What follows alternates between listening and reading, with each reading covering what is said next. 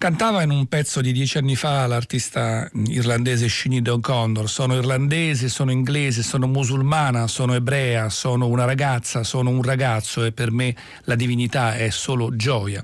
Ahimè, purtroppo non lo è. Ieri il drammatico attentato nello Sri Lanka con 500 feriti, 215 morti, tra appunto otto esplosioni tra hotel e chiese riporta il, il, purtroppo il discorso sulla intolleranza e sulla follia. Intanto noi oggi apriamo la puntata di oggi di qui comincia del 22 aprile del 2019, quindi Pasquetta come si dice, Arturo Staltri al microfono, con Ennio Speranza scelte musicali e regia, Fabrizio Paccione alla console in questo programma a cura di Elisabetta Parisi e Federico Vizzaccaro in redazione Claudia Marsili e il nostro telefono 335 5634 296 che attende come sempre i vostri messaggi e i vostri Whatsapp. Dunque sarà difficile oggi parlare di umorismo perché di questo parleremo con un libro di un artista, di un editore che tra l'altro morì suicida, però mantenendo sempre una gioia di vivere e una voglia insomma di confrontarsi con la realtà. Ma questo tra poco. Prima subito un ascolto musicale legato a Francesco Cavalli. Francesco Cavalli è stato un personaggio importante, lui visse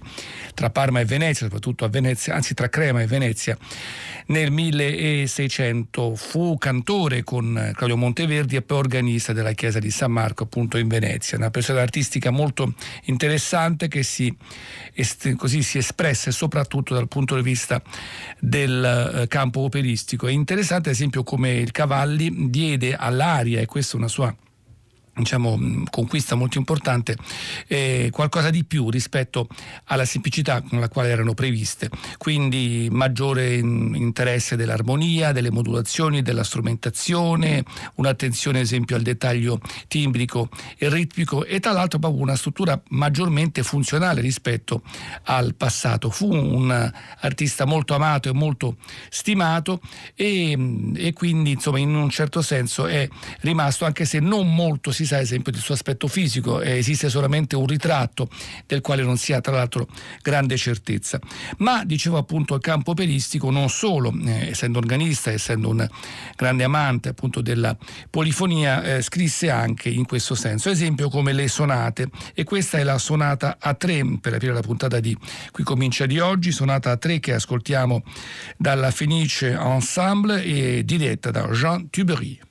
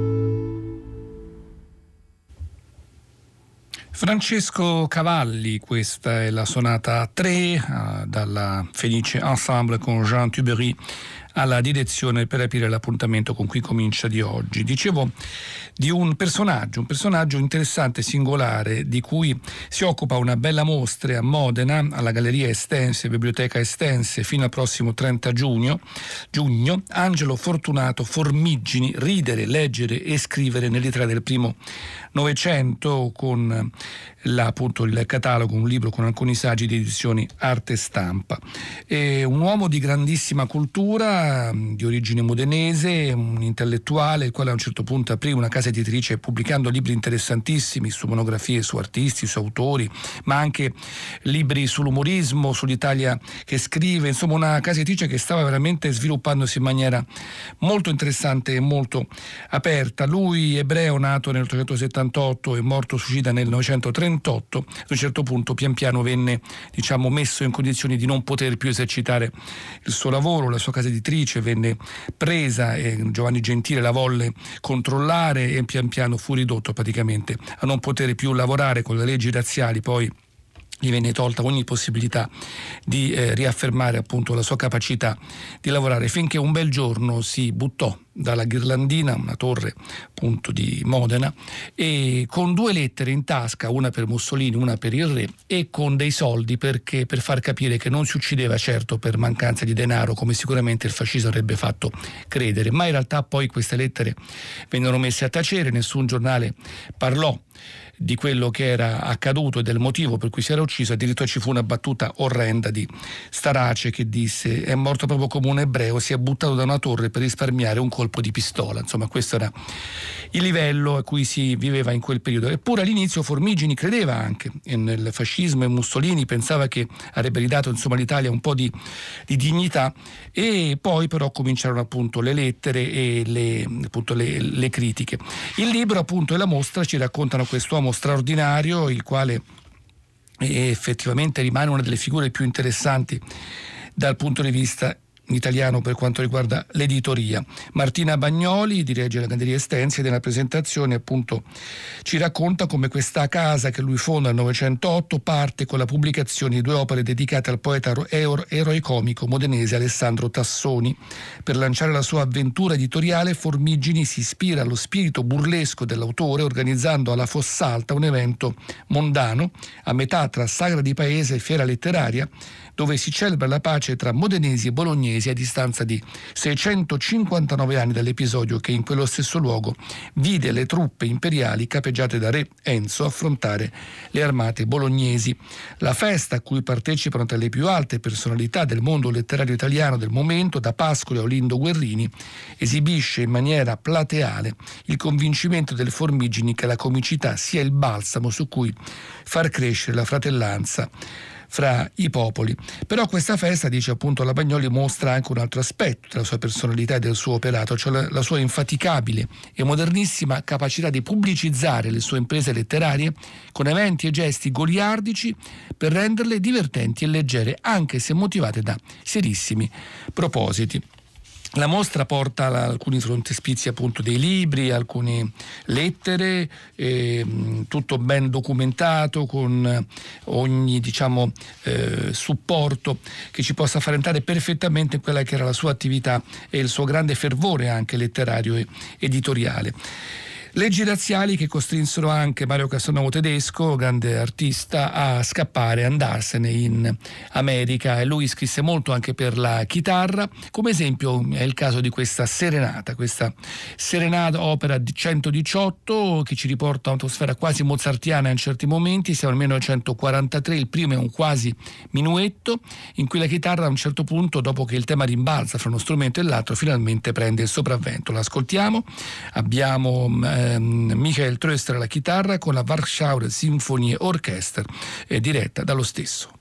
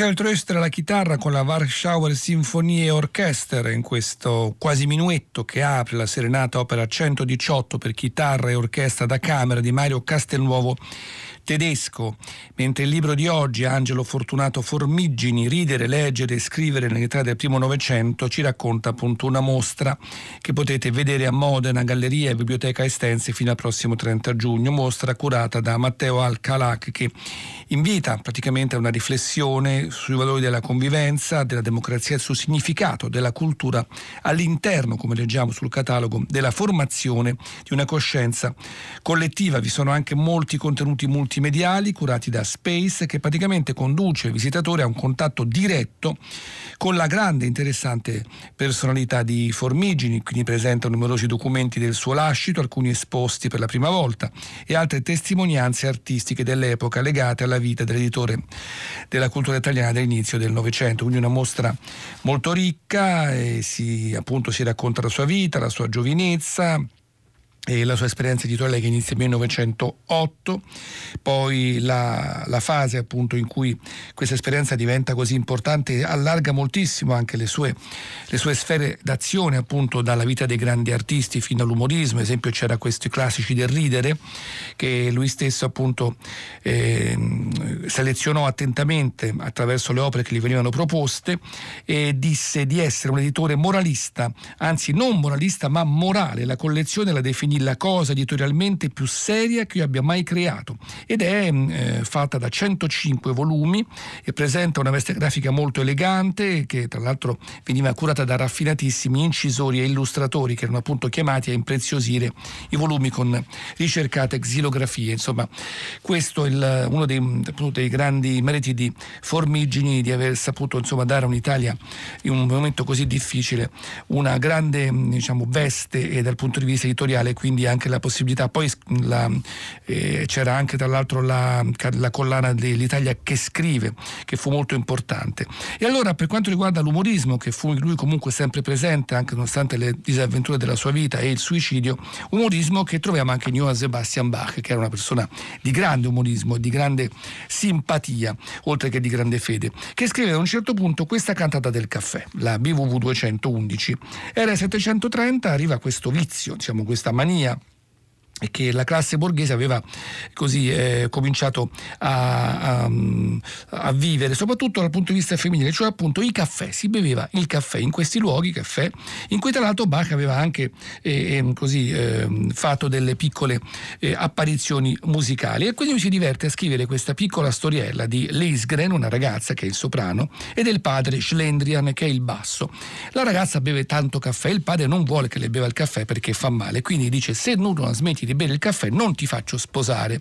Lei dice va bene, accetto, però poi fa mettere sul contratto di matrimonio che il marito dovrà permetterle di bere il caffè. E qui Bach è in grandissima forma perché gioca naturalmente con la sua grande sapienza musicale, ma è a metà un po' tra l'opera buffa e la grande abilità polifonica. Gioca su ritmi molto divertenti e su frasi semplici, ma sempre piuttosto originali, insomma ci regala un altro dei suoi grandi gioielli. Ne ascoltiamo un momento, ascoltiamo un'aria Wie schmeckt der Coffee Süß, che vuol dire ah ma quanto è buono il sapore del caffè. Lo ascoltiamo dalla voce di Emma Kirkby, mentre la Academy of Ancient Music è diretta da Christopher Hogwood.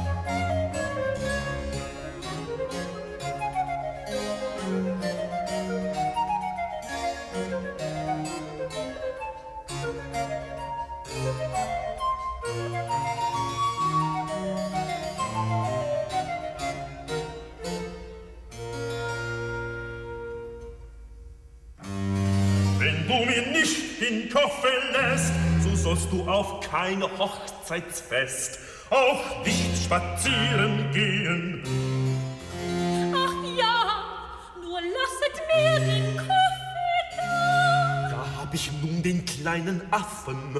Ich will dir keinen Fischweinrock nach jetzt weiter schaffen. Ich kann mich leicht dazu verstehen. Du sollst nicht an das Fenster treten und keinen Sinn vorübergehen. Ach,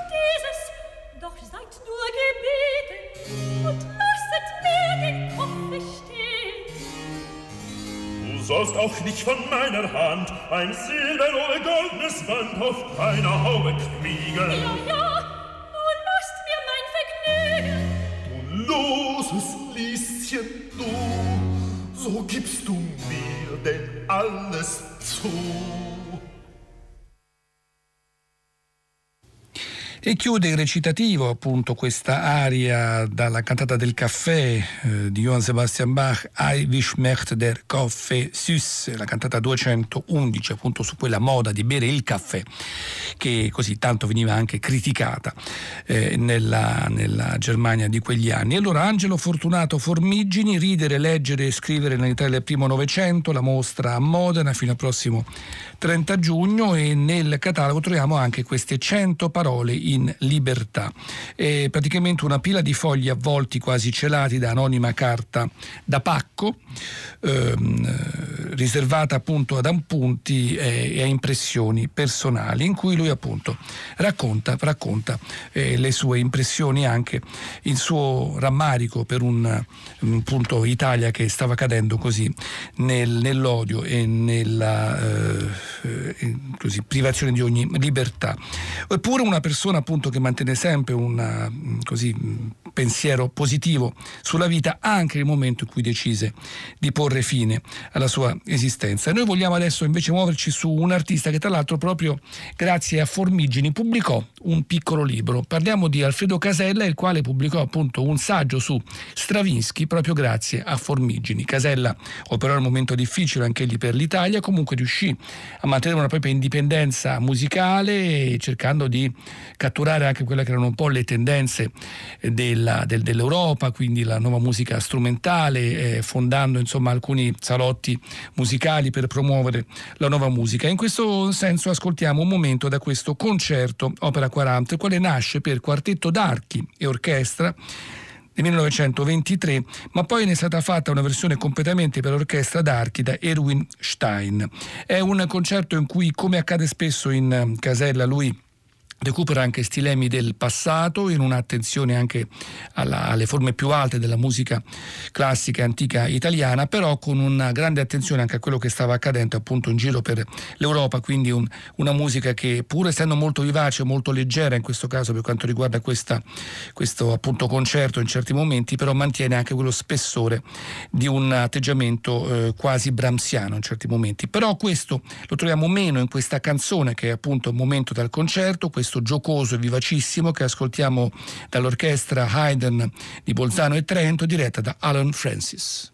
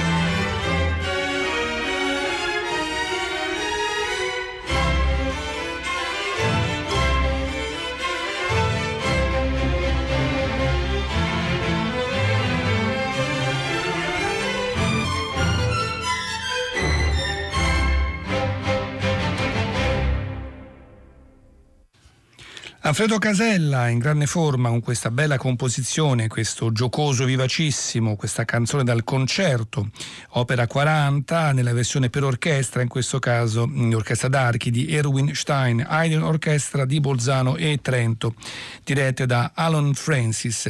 Mentre io vi ricordo, vi ricordo la mostra su Angelo Fortunato Formigini, Ridere, leggere e scrivere nell'Italia del primo Novecento, mostra a Modena, Galleria Estense e Biblioteca Biblioteca Estense fino al prossimo 30 giugno per questo interessante personaggio che fonda ad un certo punto, appunto nel 18, anche l'Italia che scrive. E e nella mostra vediamo anche questi appunti autografi su 13 fogli scritti in previsione del lancio appunto di questa nuova rivista. Come lui diceva, giornale di propaganda, ma libero, vivace, indipendente, un giornale che sarà sempre felice di poter additare al pubblico italiano e a quello internazionale un buon libro nostro, ma che sa bene quanto sarebbe dannoso di fare l'elogio per l'elogio. Questo appunto scrive Angelo Fortunato Formigini quando presenta questa fortunatissima rivista appunto l'Italia che scrive. E altro personaggio che seppe dell'umorismo fare arte fu Rodolfo De Angelis, qui siamo quindi con l'artista che fu un po' tutto da drammaturgo cantautore, in effetti attore teatrale pittore, saggista e tra l'altro fu futurista esponente del teatro di varietà. Quando il fascismo gli chiudeva una, eh, così, una compagnia, lui subito ne apriva con un altro nome, ne apriva un'altra e riuscì insomma a mandare i suoi messaggi in maniera molto ironica, riuscendo insomma non dico a uscirne indenne, ma a mantenere una certa indipendenza. Era nato nel 1893 e scomparve a Milano nel 1965, era nato a Napoli. Famosissima la sua Ma cos'è questa crisi, ma sono tante le canzoni divertenti giocate su questo timbro anche un po' nasale, volutamente ironico e su anche l'intervento di altre voci. Accade ad esempio in questa Berenice, in cui c'è anche una voce lirica, in cui racconta appunto della sua Berenice che fa la cantatrice. Ascoltiamo Rodolfo De Angelis.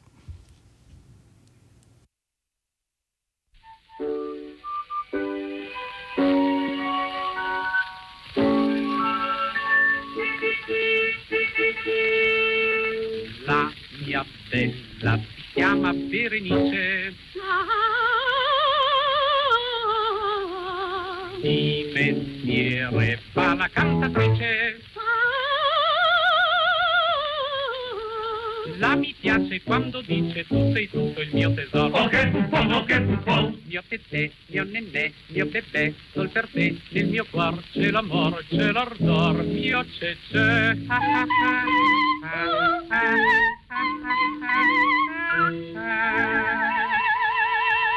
Berenice, dall'occhio di pernice, Berenice, se vuoi farmi felice, Berenice, mi fai questo favor Be, be, be, Berenice, di cantarmi la trovata. Ah sì, ah sì.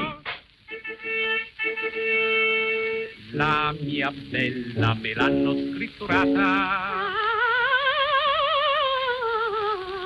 per cantare Violetta la traviata. Ma me l'hanno fischiettata nel duetto col tenore. Che dicono, che dicono? Mio totò, mio lolò, mio cocò, chi fischiò è un signor che per te vuol da me la mia fe.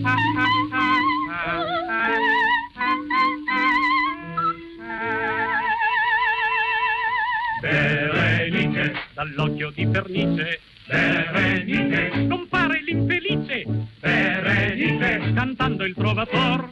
be, be, be, Berenice, Mai traviato questo sì, ah sì. L'altra sera l'ho vista accompagnata dal tenore col quale aveva cantato. La mignonne, la manonne, la boemme, Salome. Che male c'è, che male c'è? Oh là là, come sta, cosa fa, dove va, lei mi fa, come che, così me, un minacchiona. Sì, Napo, sì, sì, sì, Raviano, Le dissi per la strada Monna Papo, e lei mi dia uno schiaffo. Berenice, Se vai con quel buffon, beh, se, se, serenice, io ti fischio d'alluvio. Parti, parti! Ah, prego, prego, prego!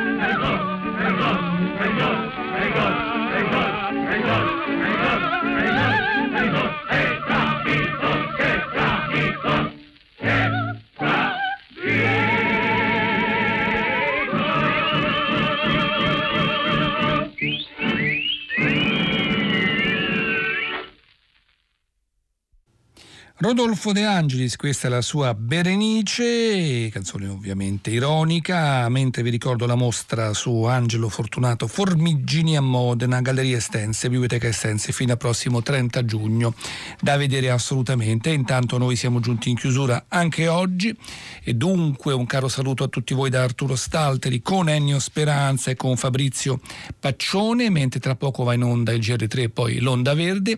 E per quanto mi riguarda domani 23 aprile sarò ancora con voi se vorrete alle ore 6 del mattino con Qui Comincia. Dunque a tutti voi una buona Pasquetta come si dice.